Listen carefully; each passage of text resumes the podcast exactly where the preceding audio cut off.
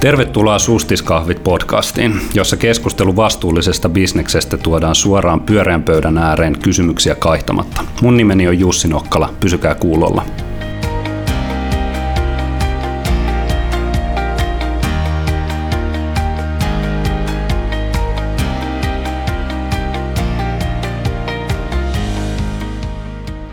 Tänään keskustellaan vastuullisesta sijoittamisesta, kun vieraksemme saapuu Auriel Capitalista vastuullisen sijoittamisen asiantuntija Antti Savilaakso. Antti on vastuullisen sijoittamisen konkari ja on vaikea kuvitella henkilöä, jolla olisi laajempi kokemus vastuullista sijoittamisesta. Tervetuloa Antti ja hienoa, että saatiin sinut tänään tänne. Kiitos, mukava olla Kiitos. Olisi hirveän mielenkiintoista, jos kerrot lyhyesti, että missä kaikkialla saat vastuullisen sijoittamisen parissa työskennellyt ja miten päädyit nykyiseen työhön?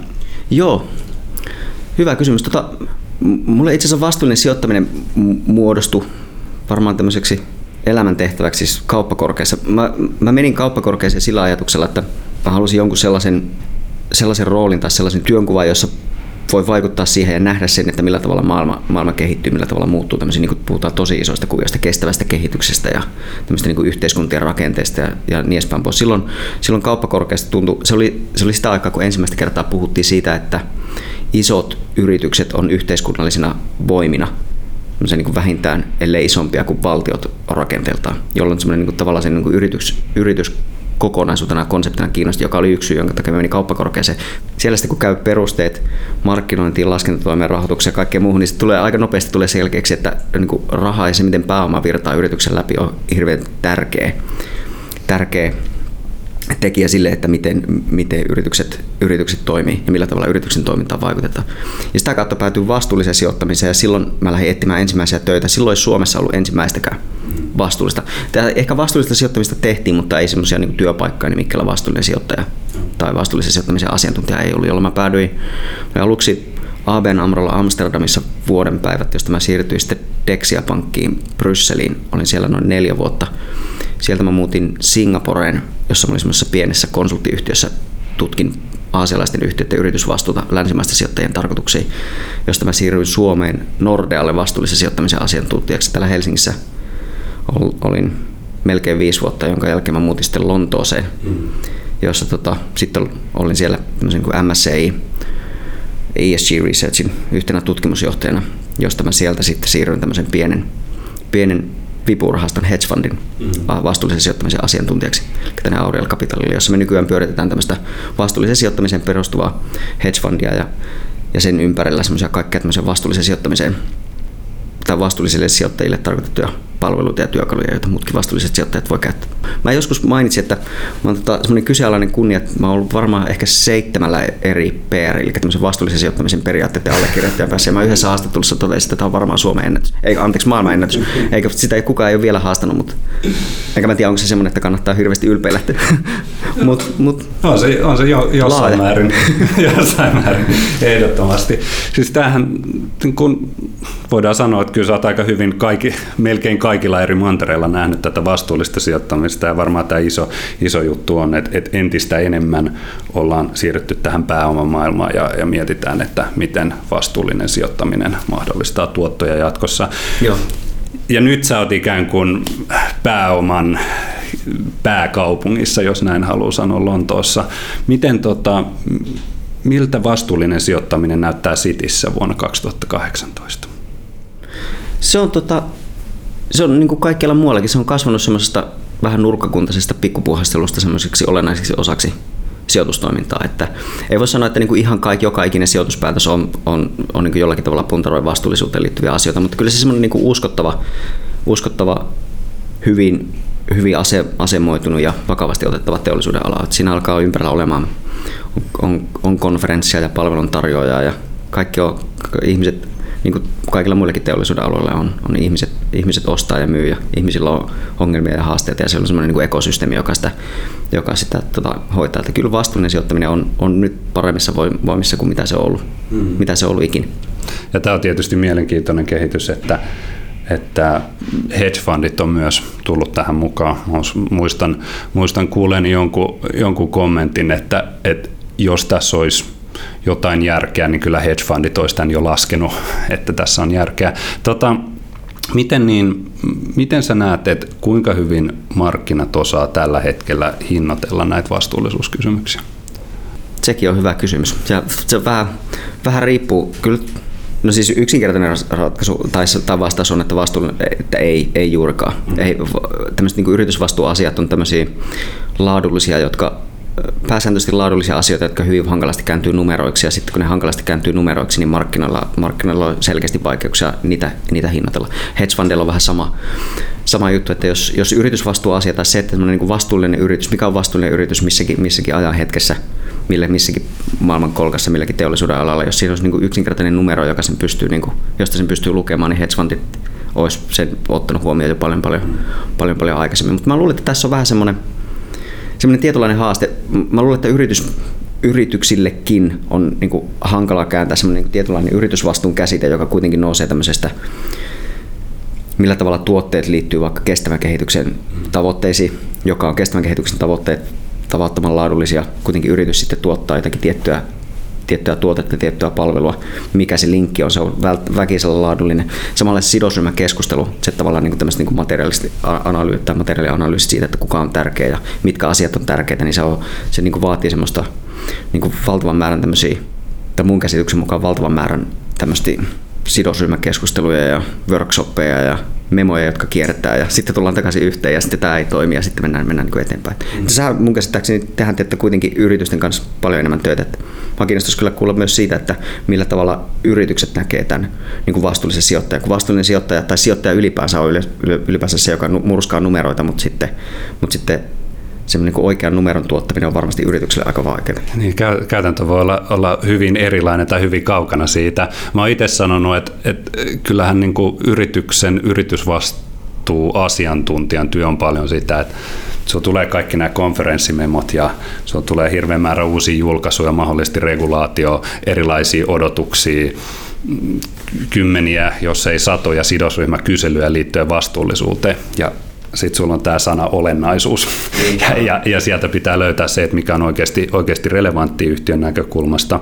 Mä uskon, että, että tämä olennaisuus on semmoinen, että tässä ollaan nyt löytämässä uusi olennaisuus. Me huomataan, että, että aiemmin olennaisuus on vahvasti lähtenyt siitä, että miten, miten yhtiö yhtiö kokee sidosryhmien odotukset, miten he kokee heidän oman liiketoiminnan jatkuvuuden, jotka on ollut kaksi tämmöistä kysymystä mä uskon, ja sulla tietysti kun on tämä datayhteys, niin mä uskon, että tässä halutaan paljon enemmän nykyään yhteyttä näiden kahden välille. Eli, eli halutaan ymmärtää, että mitkä on oikeasti niitä olennaisia asioita, joilla on jonkinlainen yhteys siihen liiketoiminnan jatku, jatkuvuuteen, yhtiön arvoon tulevaisuudessa. Mä sanoisin, että jos joutuisi yrityksen näkökulmasta miettimään, niin tämä olennaisuuden tai uuden olennaisuuden ymmärtäminen on varmaan se iso kysymys. Kyllä. Miten sä näet? Joo, joo, mä oon ihan samaa mieltä. Ja semmoinen, se on ehkä yksi, mikä kuvaa myös tämmöisen niin kuin vastuullisen sijoittamisen teollisuuden alan kehitystä. Että jos puhutaan niin kuin eettisestä sijoittamisesta, siitä mistä tavallaan vastuullinen sijoittaminenkin kasvo, kasvoilmiönä, niin eettisessä sijoittamisessa on niin kuin paljon tärkeämpää on niin maailmankuva, semmoiset niin kuin tietyt eettiset moraaliset normit siitä, että mikä on oikein ja mikä on väärin. Sen jälkeen, kun tämä, tämmöinen niin kuin, tavallaan maailmankuva on jalostunut joksikin tietyksi tiettyyn, tiettyyn dogmaan tai tiettyyn, tiettyyn formaattiin, niin sen jälkeen sijoituspäätökset on helppo tehdä, koska silloin on vaan oikeita ja väärä. Mm. Mutta sitten mut sille ei ole olennaisuuden kannalta välttämättä mitään tekemistä. Se, se vastuullisessa sijoittamisessa taas se, että, ja varsinkin vastuullisessa sijoittamisessa on hyvin tärkeää se, että maailmassa on, että niin kuin puhutaan ESG-asioista, ympäristö- ja sosiaalisen vastuun ja vastuuseen ja hallintotapaan liittyvistä asioista, niin nehän on se on semmoinen niin, niin valtava laaja yleiskäsite, että mikä ei sinne kuulu. Että kyllähän loppupeleissä jokainen yritys, jokaisella yrityksellä on työntekijöitä ja ne käyttää jotakin varoja joita ne, tai luonnonvaroja ja jotakin materiaalia ja algoritmeja, joista ne tekee lopputuotteita, että kaikkihan siihen liittyvää on jollakin tavalla vastuullista. Että ehkä semmoinen niin kuin laadullinen ja olisi, olisi jollakin tavalla ehkä parempi määritelmä sille, että mitä vastuullinen sijoittaja tekee, koska vastuullinen sijoittaja etsii, etsii tällaisia, tällaisia asioita, asioita, jotka tai ehkä voisi sanoa näin, että vastuullinen sijoittaja nimenomaan etsii sellaisia asioita, jotka ei helposti käänny numeroiksi. Joka taas päätyy, päätyy takaisin siihen, että mun, näkemyksen mukaan yksi tärkeä syy, minkä minkä takia hedge fundit ei tee vastuullista sijoittamista, tai niille se on vaikeaa, on se, että kun se numero ei ole yksilitteinen, se, se numeron käsitteleminen vaatii, vaatii asiantuntemusta ja omistajuutta ja ja niin edespäin pois. Joo, että numero yksi selittyisyys on varmaan se, missä tällä hetkellä ollaan. Nimenomaan, jos miettii tätä kehitystä, mitä ollaan nähty, lähdetty just eettisestä sijoittamisesta, sitten on ollut tämä best in class tyyppinen, että etsitään maailman parhaita, maailman vastuullisimpia yrityksiä. Pikkuhiljaa ollaan on tullut data ja data-analytiikka ja, ja eri, erityyppiset analyysit.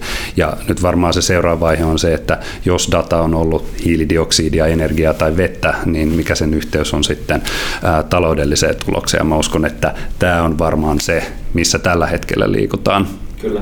Kyllä, täsmälleen täsmälleen. Eikö, mä oon ymmärtänyt, että jonkin verran teidän yhtiö tutustuneena, niin, niin hyvin nopeasti käy ilmi, että aletaan puhua kvantitatiivisesta analyysistä ja, ja tämmöistä ESG-alfasta ja muusta. Mihin, mihin tämä analyysi on menossa? Kyllä tämmöinen kvantitatiivinen analyysi ja tämmöinen ison datan käsite on, on niin kuin valtava iso valtava tai merkityksellinen tekijä vastuulliselle sijoittajalle. Että semmoinen niin kaikki sijoituspäätöksenteko tarvii jonkun niin kuin objektiivisia numeroita, numeroita kylkeä. Ehkä tämmöinen niin vastuullinen sijoittaminen ilmiönä on ollut vähän hidas näitä kaikkia omaksua. Että jos miettii vaikka semmoista tyypillistä tai stereotyyppistä ehkä vastuullisen sijoittamisen asiantuntijaa vielä kymmenen vuotta sitten, niin se oli tämmöinen ehkä ihmisoikeusasiantuntija, joka pystyi, joka tunsi lakijärjestelmiä ja YK, YK-organisaatioita ja niin edespäin, niin edespäin pois.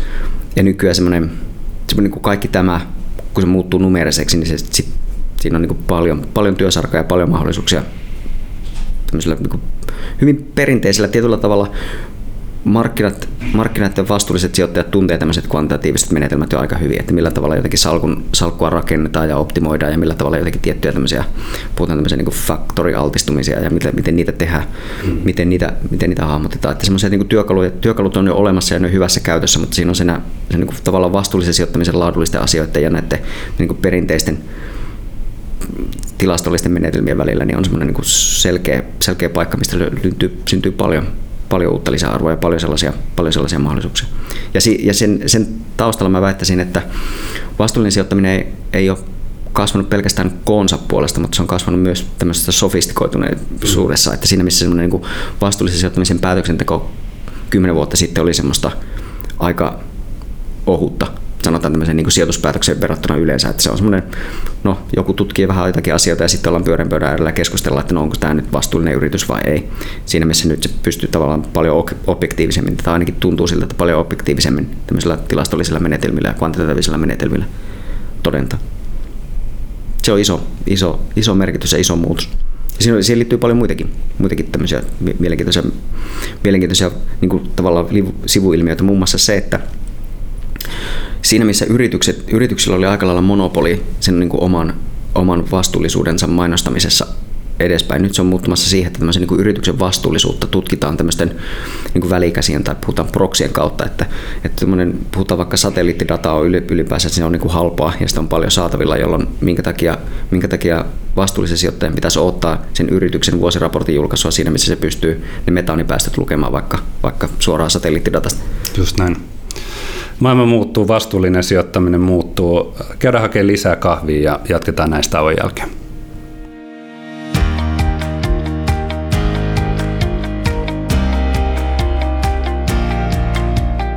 Podcastin toinen juontaja Sirpa Juutinen tässä terve. Kahvitauon knoppitietona, tiesitkö tämän? Globaalin kestävän sijoittamisen liitto Global Sustainable Investment Alliance – arvioi, että kestävien sijoitusstrategioiden mukaisesti hallinnoituja varoja on maailmassa ainakin 23 biljoonan edestä. Siis 23 biljoonan edestä. Tämä määrä edustaa yli kolmea neljäsosaa kaikista ammattimaisesti hallinnoidusta omaisuuseristä, ja se on kasvusuunnassa.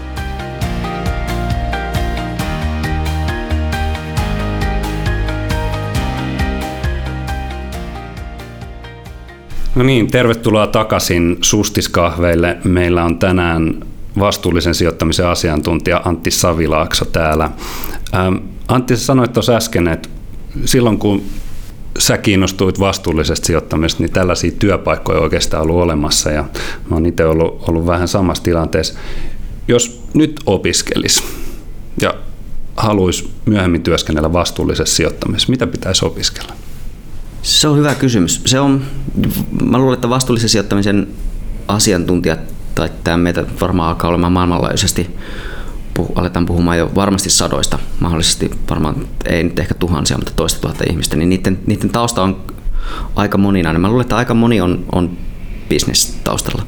Et, et kauppatieteitä, MBA-tekijöitä, ekonomisteja on paljon, talous, kansantaloustieteilijöitä, niitä on paljon. Sen päälle löytyy löytyy myös tämmöinen niin aika perinteinen setti. Tämmöistä perinteistä teollisuudestakin on se aika paljon. Minusta meillä on yllättävän paljon insinöörejä, varsinkin ympäristö, ympäristöinsinöörejä on, on paljon, jotka mä epäilisin, että on käynyt läpi sen saman polun kuin minkä minäkin aikanaan kävin. Että jos haluaa tehdä maailmasta niin kuin ympäristöllisesti paremman ja maailman yrityksistä joku ehkä tai suurimmat 10 000 yritystä, mietitään vaikka maailman ilma, vaikka hiilidioksidipäästöjä tai veden kulutusta, niin semmoiset puolet pystyy selkeästi niin perinteisillä, perinteisillä allokointimenetelmillä niin osoittaa, että mikä yritys niistä mistäkin on vastuusta. Niin jos haluaa, jos haluaa ympäristöasioihin vaikuttaa, niin silloin, silloin, silloin tota, haluaa vaikuttaa, vaikuttaa tota, tämmöisen niin teknologioiden kautta, joita, joita yritykset sitten kuitenkin vie eteenpäin. Että ympäristöinsinöörejä on paljon lakimiehiä. Nyt varsinkin kun tota, niin amerikkalaiset on vähän niin myöhäisheränneitä vastuulliseen sijoittamiseen, niin sieltä tulee paljon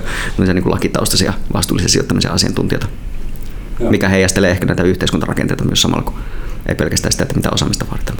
Mutta tuommoinen kauppatieteet, kauppatieteet, tai oikeastaan mitä tahansa, mitä tahansa opiskelee tällä hetkellä, niin sitä täytyy jollakin tavalla ehkä sitten sirotella myös kauppatieteiden kautta. Että mä luulen, että vastuullisen sijoittamisen asiantuntijoiden niin kuin e- ehkä yksi yhteinen nimittäjä on tämmöinen, tämmöinen CFA tai CEFA-tyyppiset tutkinnot, että kyllä jo, jollakin tavalla jokaisen vastuullisen sijoittamisen asiantuntija täytyy niin kuin muodossa tai toisessa ymmärtää se, että millä tavalla markkinat toimii, että millä, tavalla, millä perusteella ihmiset ostaa ja millä perusteella ihmiset myy ja millä tavalla, niin kuin, millä tavalla salkkuja rakennetaan, millä tavalla hoidetaan. Että jos se on, se on niin kuin ehkä niin kuin ihan perusedellytystä. Kuka tahansa, joka haluaa olla tällä alalla töissä, niin se, se kyllä kannattaa jossain vaiheessa ruveta miettimään, että millä tavalla tämän pystyy omaksi.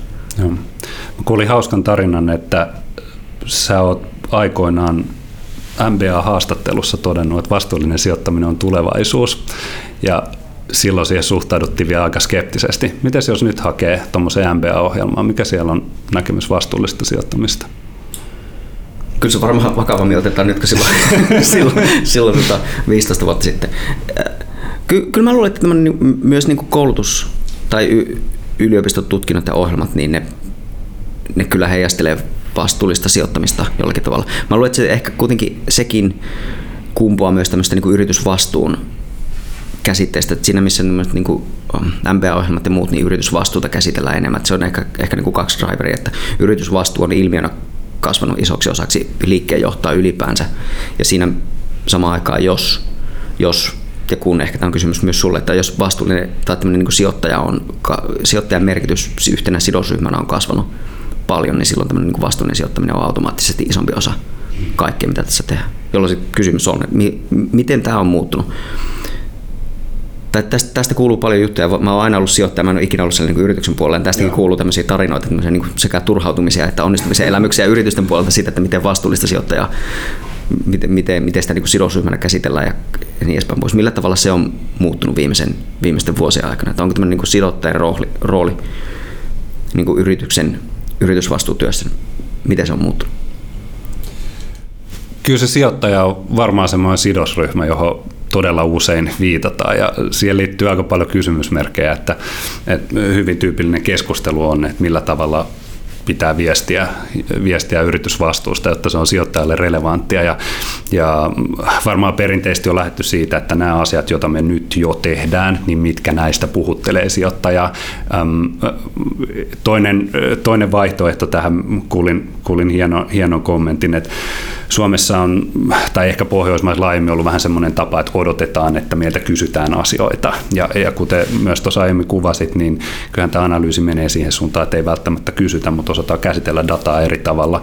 Niin ehkä siihen on semmoinen proaktiivisuus alkanut tulee kanssa, tai ainakin haluaisi toivoa. Me nähdään, että on, on toimitusjohtajia, jotka puhuu todella vakuuttavasti vastuullisuusasioista. Se on osa yhtiöstrategiaa, se näkyy selvästi siinä.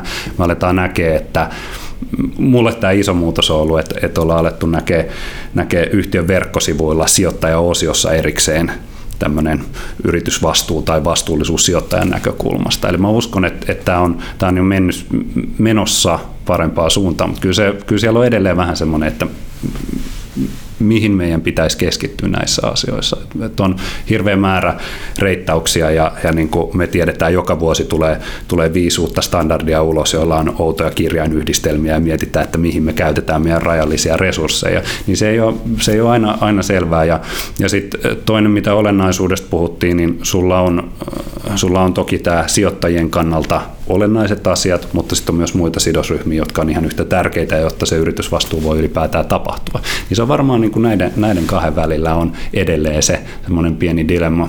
Mutta jos mennään tuohon koulutuspuoleen vielä takaisin, niin, niin mun mielestä tämä, että meillä on tämmöisiä e, erityisiä räätälöityjä maisteriohjelmia on, on ihan hirveän hyvä kehitys. Mä oon, mä oon itse kokenut sen ja, ja itse opiskellut Englannissa, jossa nimenomaan on yhdessä yliopistossa 120 eri nimistä maisteriohjelmaa. Mun mielestä on ihan positiivinen kehitys, että on vahva tausta vaikka, vaikka taloustieteissä ja sitten sen jälkeen erikoistuu johonkin yhteen asiaan.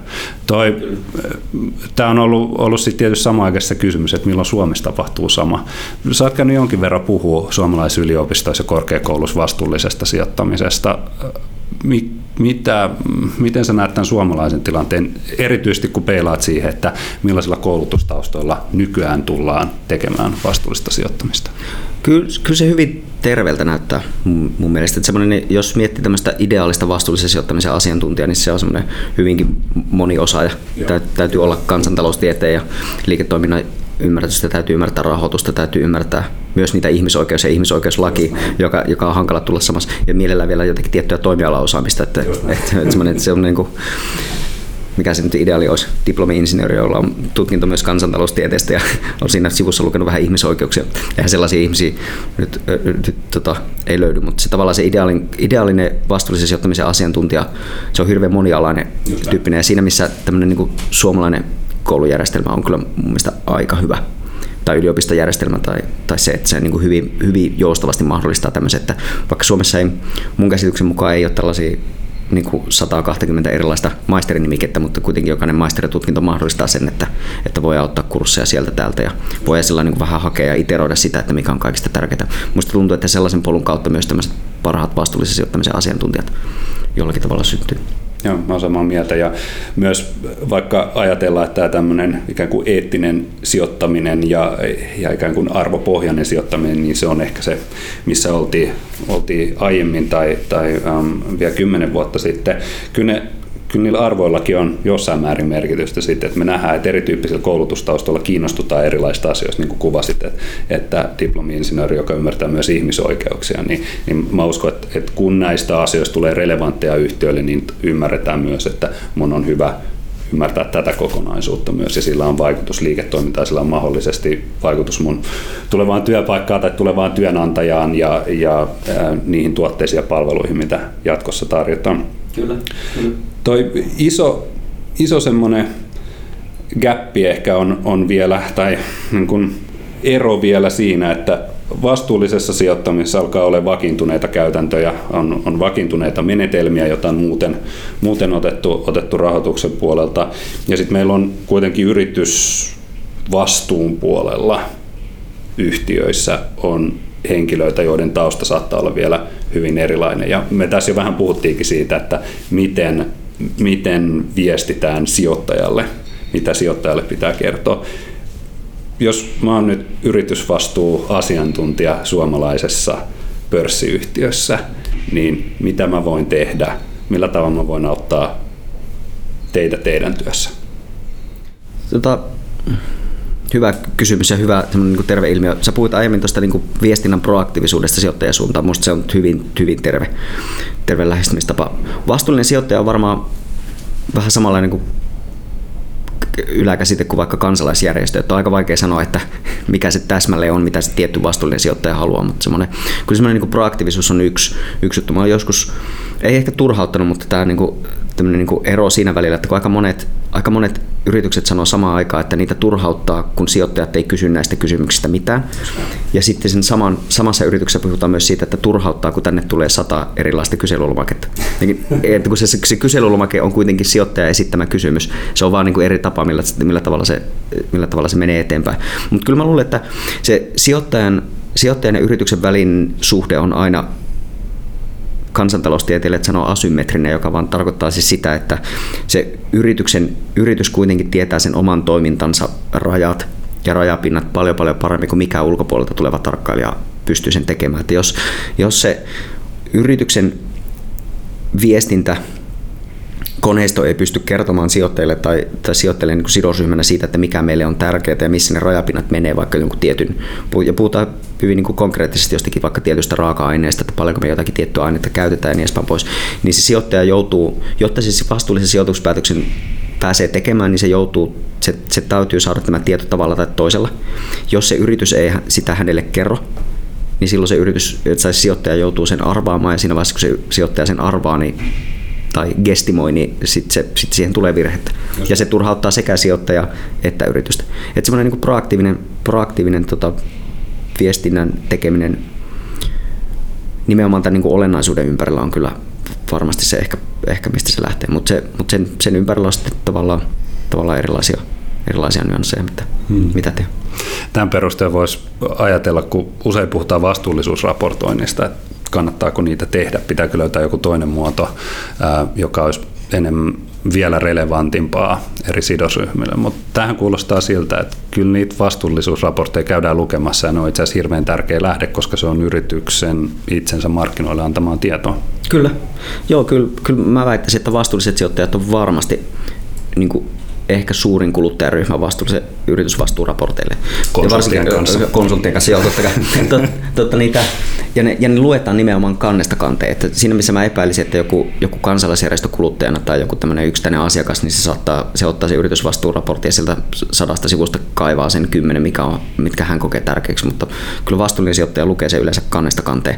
Ja lukee hyvin tarkkaan myös sen, että ei pelkästään sen, että mitä siellä on, mutta myös sen, että mitä siellä ei ole. Koska se, mitä siellä ei ole, herättää kysymykset, että onko täällä jotakin sellaista, mikä, mihin mun pitäisi kiinnittää huomiota.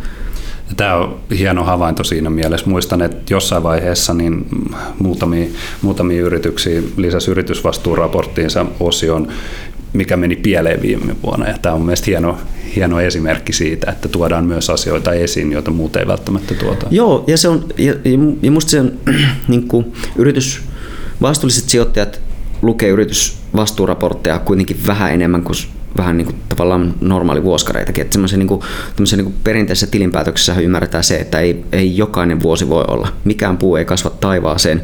Jokainen vuosi ei voi joka, jokaiselle yrityksellä olla täydellinen joka ikinen vuosi, mutta ei se tarkoita sitä, että se, niin kuin, se niin kuin viestinnällisellä kikoilla sitä pystyy sitä vuosiraporttia niin kuin tuunaamaan suuntaan tai toiseen, Joo, toiseen sillä että totta kai se nyt täytyy niin kuin jollakin, jonkun sen järkevän prosessin läpi mennä, mutta, mutta jos on ollut huono vuosi, niin kyllä se vuoskarin täytyy sitä heijastella. Se kuuluu no, osana sitä, miten yritykset viestii sijoittajille. Niin ihan samalla tavalla yritysvastuuraporteissa, että ei se nyt, jos nyt aina, aina jotakin voi sattua tai, tai joku menee pieleen tai joku ei mene suunnitellusti, niin ei se, se on musta huomattavan paljon parempaa, että se yritys kertoo se avoimesti, että näin, näin kävi, tällaista tapahtui, tätä me tästä opimme, näin, näin tästä mennään eteenpäin kuin se, että asioita jätetään kertomatta, jolloin se taas pakottaa sen vastuullisen sijoittajan siihen, että mä tiedän ihan varmasti, että tuolla on sattunut vaikka onnettomuus tai on tapahtunut jotain tai kaikki ei mennyt suunnitellusti ja jolloin sitten se sijoittaja joutuu pikkusen pimeässä arvaalle, että no, mitähän, mitähän tästä nyt pitäisi Mikä seurata. se vaikutus voisi olla, just näin. Kysytään vielä semmoinen, mehän ollaan, tuntuu, että kentässä tapahtuu ihan hirveästi. Meillä on nämä seminaarit pyörii, me tulee uusia raportteja koko ajan ulos. Isot jutut on varmaan ollut tämmöinen vihreän talouden rahoitus, ähm, ilmastoon liittyvät taloudelliset riskit, joista on puhuttu, puhuttiin kvanttianalyysistä. Mitä sä näet, mikä on seuraava iso juttu vastuullisessa sijoittamisessa lähivuosina?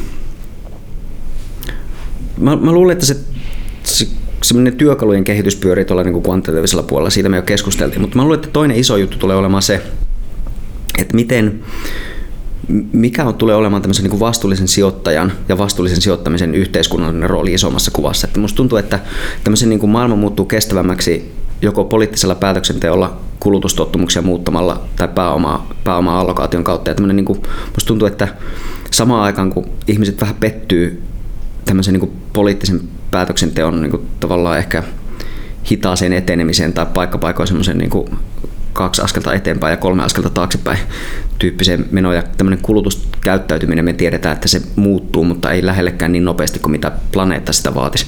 Niin, niin kuin se samalla tavalla sekä niin kuin kasvattaa tämmöisen niin kuin vastuullisen sijoittajan merkitystä tai pääoma-allokaatio, ehkä vastuullisen sijoittamisen, mutta pääoma-allokaation merkitystä yleensä. Että jos katsoo, että kuinka nopeasti vaikka regulaattori nykyään kiinnittää huomiota siitä, että kuinka, kuinka pääoma-allokoituminen liittyy kestävän kehitykseen ja kuinka iso rooli jollakin yrityksillä on sen osan tekemisessä. Ja tätä heijastelee tämmöistä niin green bondien kasvu esimerkiksi mekanismina tai, tai vaikuttavuussijoittamisen kasvumekanismina, jolloin se tulee niin kuin entistä enemmän luonnollisemmaksi mun käsityksen mukaan, että, että se joka ikinen olisi nyt sitten iso tai pieni sijoittaja, niin ymmärtää myös sen niin kuin sijoituspäätöksen vaikutukset kestävän kehityksen kautta, josta päästään, päästään siihen, että, että se, se tulee jo, jokainen sijoituspäätös on omalta osaltaan, siinä on tietty määrä vaikuttavuutta. Joskus vähän, joskus vähän enemmän, mutta se, se tulee osaksi tämmöistä niin kuin luonnollisempaa tekoa. Ja ehkä se mun viesti ja, viesti ja ehkä kysymys myös sulle on, että millä tavalla sä näkisit, että suomalaiset yritykset tai isot yritykset ylipäänsä ymmärtää sen, että se, niin kuin, se sijoittaja, tai se, se millä tavalla perinteisesti puhutaan sijoittajalle – niin se on tämmöinen aika, aika ohut. Puhutaan paljonko, paljonko se, mikä se seuraava, seuraavan kvartaalin tulos on ja mikä sun velan, velan rakenne on, joka on, puhutaan tämmöisistä, niin kuin, puhutaan niin kuin kuukausien mittaisesta, mittaisesta syklistä, ehkä kvartaalien mittaisesta syklistä, ehkä vuosien mittaisesta syklistä. Mutta millä tavalla tämmöinen niin kuin, yritykset ymmärtää tämmöisen niin kuin kestävän kehityksen niin kuin yhteiskunnallisen merkityksen, koska tätä, niin kuin, tätä niin kuin tavallaan osana tätä kysymystä on se niin kuin mun vakaa usko siitä, että jos, jos isot yritykset ei ymmärrä, että millä tavalla ne vaikuttaa kestävän kehitykseen positiivisesti tai negatiivisesti, niin sitten me ollaan kyllä pulassa.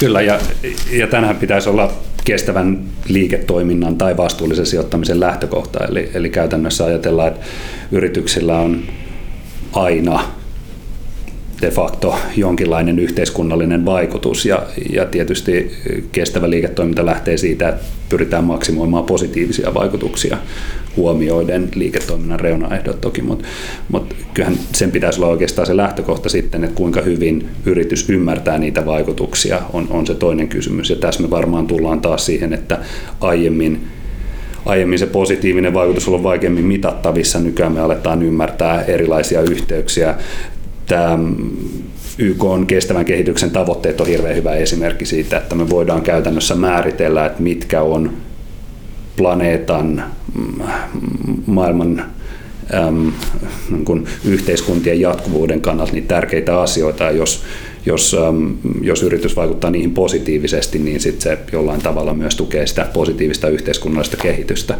Mutta tietysti tässä on varmaan just se, että, että se seuraavan kvartaalin tulokset, niin miten sinne saadaan loppuun vielä se, että miten liiketoiminta vaikutti positiivisesti yhteen YK on kestävän kehityksen tavoitteisiin on varmaan se, se suunta, mihin olla, ollaan menossa. Ja Joo. mistä sitä dataa löytyy. Joo, eikä se, se, ei ole hirve, se ei ole helppo, se tavallaan, se, se niin kuin tavallaan aikajänteiden, erilaisten aikajänteiden mätsääminen, että lyhyt markkinat on, on, on lyhytjänteisempiä kuin mitä yritysten investointiajat omaan kapasiteetti, tuotantokapasiteettinsa on, jolloin siinä niin kuin aina tulee se niin kuin jännite, että millä tavalla sen pystyy tekemään. Mutta kyllä vastuullisen sijoittajan, sijoittajan niin kuin ehkä suurin, tai suurin virhe, mikä yritys voi tehdä vastuullisen, vastuullisen sijoittajan kanssa kommunikoidessa ja suurin turhautumisen aihe niin yksityiselle vastu, tai yksittäiselle vastuulliselle sijoittajalle on se, että jos sä niin kuin kaiken sen analyysin jälkeen mietit, että ilmastonmuutos tai veden riittävyys tai henkilöstöasiat on tärkeitä jollekin tietylle yritykselle, ja sitten sitä yrityksen johtoa tai sijoittajaviestintää lähestyy tämän kysymyksen kanssa ja sitten sille ei, niin kuin, ei löydy sellaista niin kuin yhteistä rajapintaa. Että jos se, jos se yritys ei, jos minun, minun mielestäni ilmastonmuutos on teille tärkeää ja se ei yrityksen mielestä se ei ole heille tärkeä asia, niin ei siitä saa rakentavaa keskustelua millä. Ei mikään määrä, mikään määrä vuosiraporttia tai vastuullisen sijoittamisen raporttia ei tule sitä, sitä muuttamaan. Että kyllä se niin yhteinen sävel täytyy, täytyy siinä suhteessa löytää. Less is more tässä asiassa varmasti. Meillä on yksi yleisökysymys, jonka mä ottaisin mielellään tässä vaiheessa vielä. Valmetin kestävän kehityksen johtaja Laura Puustjärvi kysyy. Kuinka sijoittajat arvioivat yhtiöiden vastuullisuutta, kun erilaisia reittauksia ja rankingeja on niin paljon ja niiden metodologiat ja painotukset eroavat usein toisistaan? Yritysten näkökulmasta olisi paljon läpinäkyvämpää ja tehokkaampaa, että olisi yksi vakiintunut arviointi, joka mahdollistaa vertailtavuuden uskottavasti.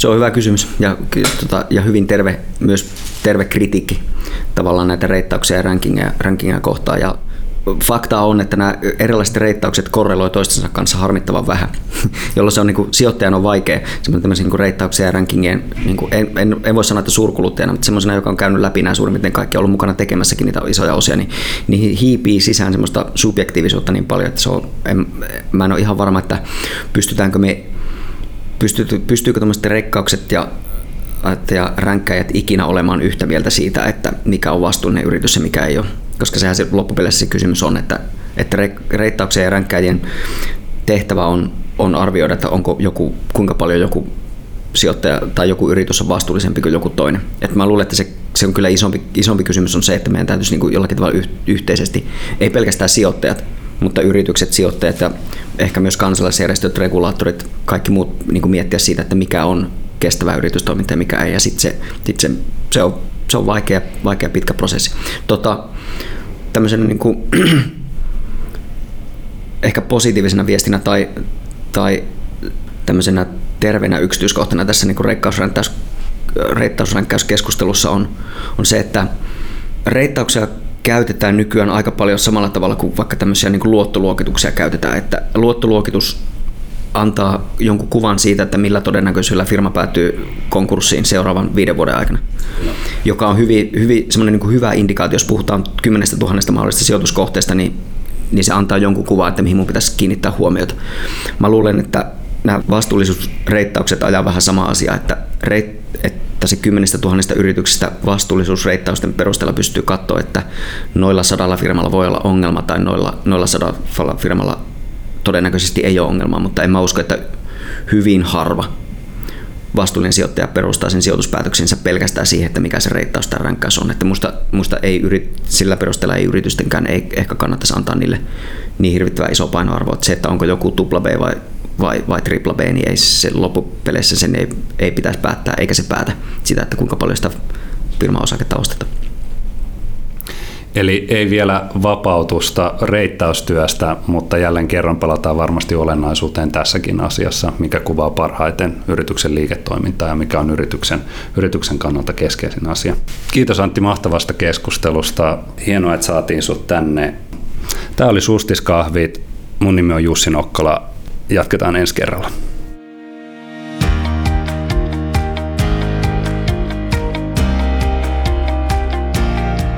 Toivottavasti tämä keskustelu herätti ajatuksia ja valottaa seuraavaa askelta tehtäessä miettimään kenties toisenlaista vaihtoehtoa. Seuraavassa jaksossa meille saapuu vieraaksemme Eila Kreivi Euroopan investointipankista. Silloin puhumme kestävästä rahoituksesta, vastuullisten sijoittamisten vaikutuksista ilmastonmuutokseen ja monesta muusta isosta asiasta. Kiitos ja ensi kertaa.